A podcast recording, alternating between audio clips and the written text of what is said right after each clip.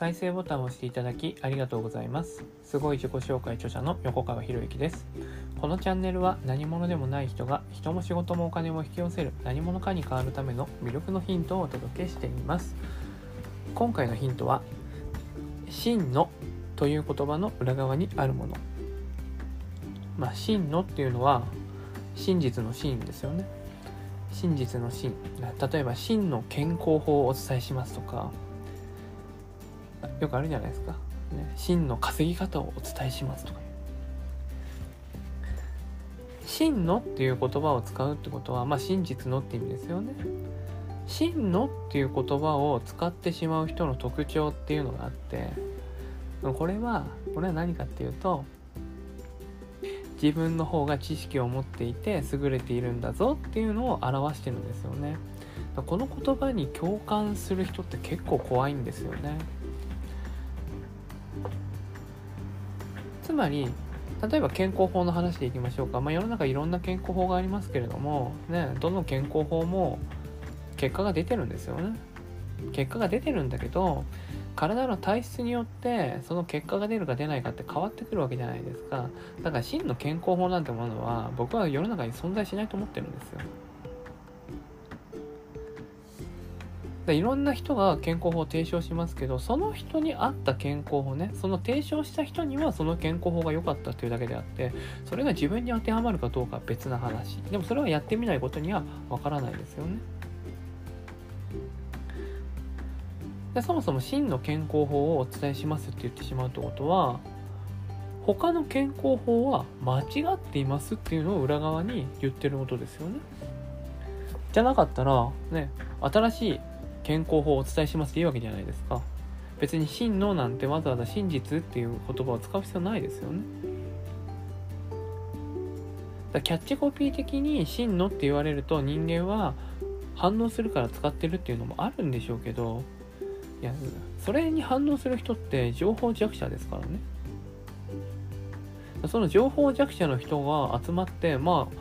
情報をお伝えする分にね情報をお伝えするのににお金をいただく？うん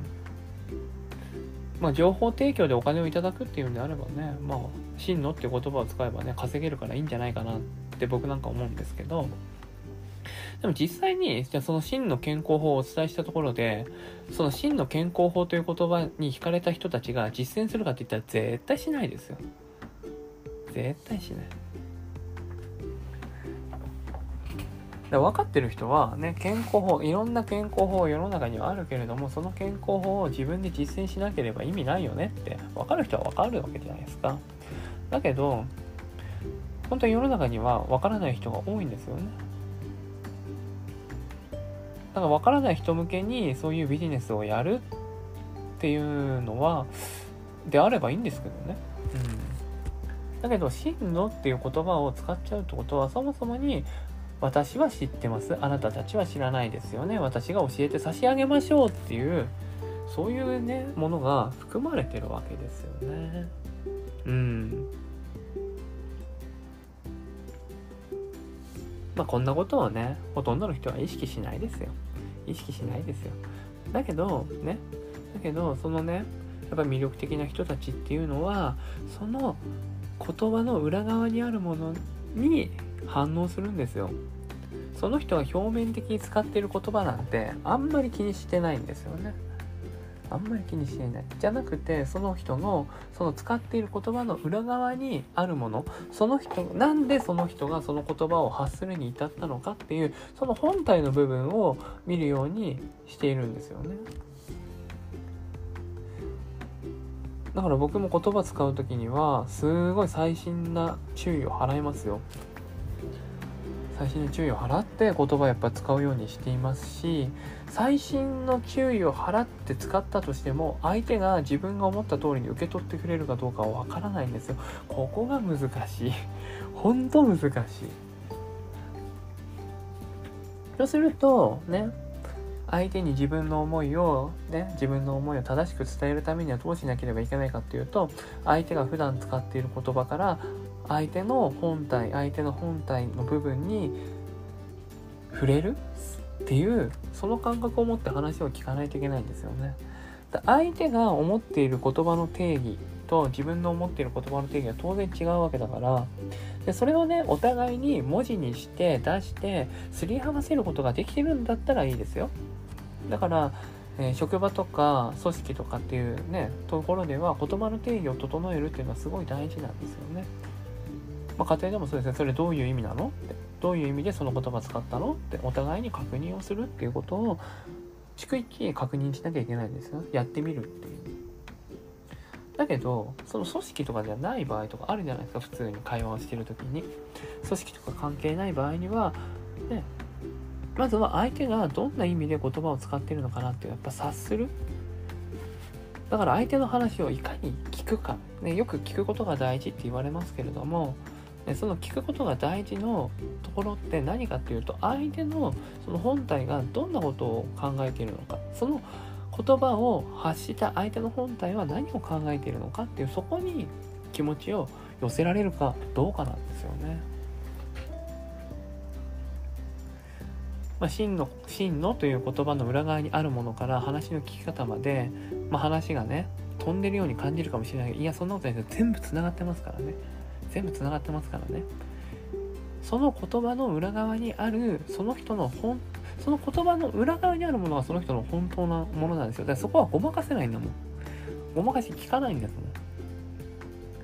だそこに常に意識する。自分はそこにアクセスしてるんだっていう意識を持ちながら人の話を聞くようになると何が起こるかっていうとその人が本当にそう思ってないっていうことに気づけたりするわけですよ。だけど相手は相手は それを自分の考えだと思ってるからね相手との信頼関係がきちんとできてないうちに本当はこう思ってますよねって言ったって相手は聞いてくれないんですよ。なんであなたにそんなこと言われなきゃいけないんだって言ってシャットダウンされるわけですよね。だそういうまあ失敗を、まあ、僕もたくさんやってきたから大体ね感覚的に分かるようにはなってきてますけどね感覚的に分かるようになってきたとしてもやらかしてますからねいろんなとこでね。うん。まあ、冗談言う時に結構やらかすんですけどね。まあまあまあ。という話はともかくとして、まあ、真のという言葉の裏側にあるものは、相手は間違ってますよっていう上から目線になってるっていうことを、ここを忘れない。だから相手がそうそういう言葉を使ってくる人と接したら、まず考えなきゃいけないのは、ね、あ、この人は絶対上から目線で来るから、っていうところを想定して会話を進めないといけないんですよね。そうすると相手は上から目線から来るわけでしょ？で、相手を満足させるにはどうしたらいいのか？自分の意見を言うんじゃなくて相手の話をとにかく引き出すってことをやったらいいってことですよね。そうなんですね。すごいんですね。で、ここはね、前回のね、えー、話ですよ。普通でいいっていうところの話でつながるわけです。相手は劣等感を持ってるんですよ。相手は劣等感を満たしたくて、その真の健康法をお伝えしますっていうね、そういうなんかちょっとね、強めの言葉を使って表現をしてくるわけですよ。まあ、確かにね、その人の言ってる健康法がね、真の健康法なのかもしれないけれども、それはあなたにとっての真の健康法であって、僕たちにとっては真の健康法じゃないんじゃないのいや、なんか、うがった見方をしますねって言われるかもしれないですけど、僕はうがった見方をしてるんじゃなくて、平等に物事を見ているから、ニュートラルに物事を見ているから、そういうことを言うんですよっていうね。まあ、是非ね、参考にしていただければなと思うし、まあ、できる限り真のとか、ね、本当のことをお伝えしますとか言わない方がいいですよ。だったら本当のことをお伝えしますって言うんだったらなんでじゃあ今までそれを言ってなかったんですかっておかしいでしょ？っていうふうに僕なんか思うんですよね。だからそういう言葉を使う人のセミナーってね結構高かったりするんですけどやっぱやっぱりなんか怪しいななんだろうって思っちゃうんだよね、うん、そういうね言葉遣い一つで相手のそのね本体にが見えてくる無意識にあるものっていうのが見えてくるよねっていうまあそんなお話でした。ね。だけどあれですよ。あの真のっていう言葉を使うからといって、ね、その人が必ずしも悪人だっていうわけじゃないですからね。そんな話は僕はしてないですからね。まあ、こういう話をするとね極端に取る人が結構いるんですよね。うん。極端にじゃあ極端に物事を取らないようにするためにはどうしたらいいのかっていうとやっぱ国語の勉強することが必要だなっていうふうには僕は思いますけどね、まあ、国語の勉強についてはまたどこかで別なところでお話ししたいなと思います。今回は以上になります。このチャンネルでは一人一人が大切な人を幸せに導く世の中にするため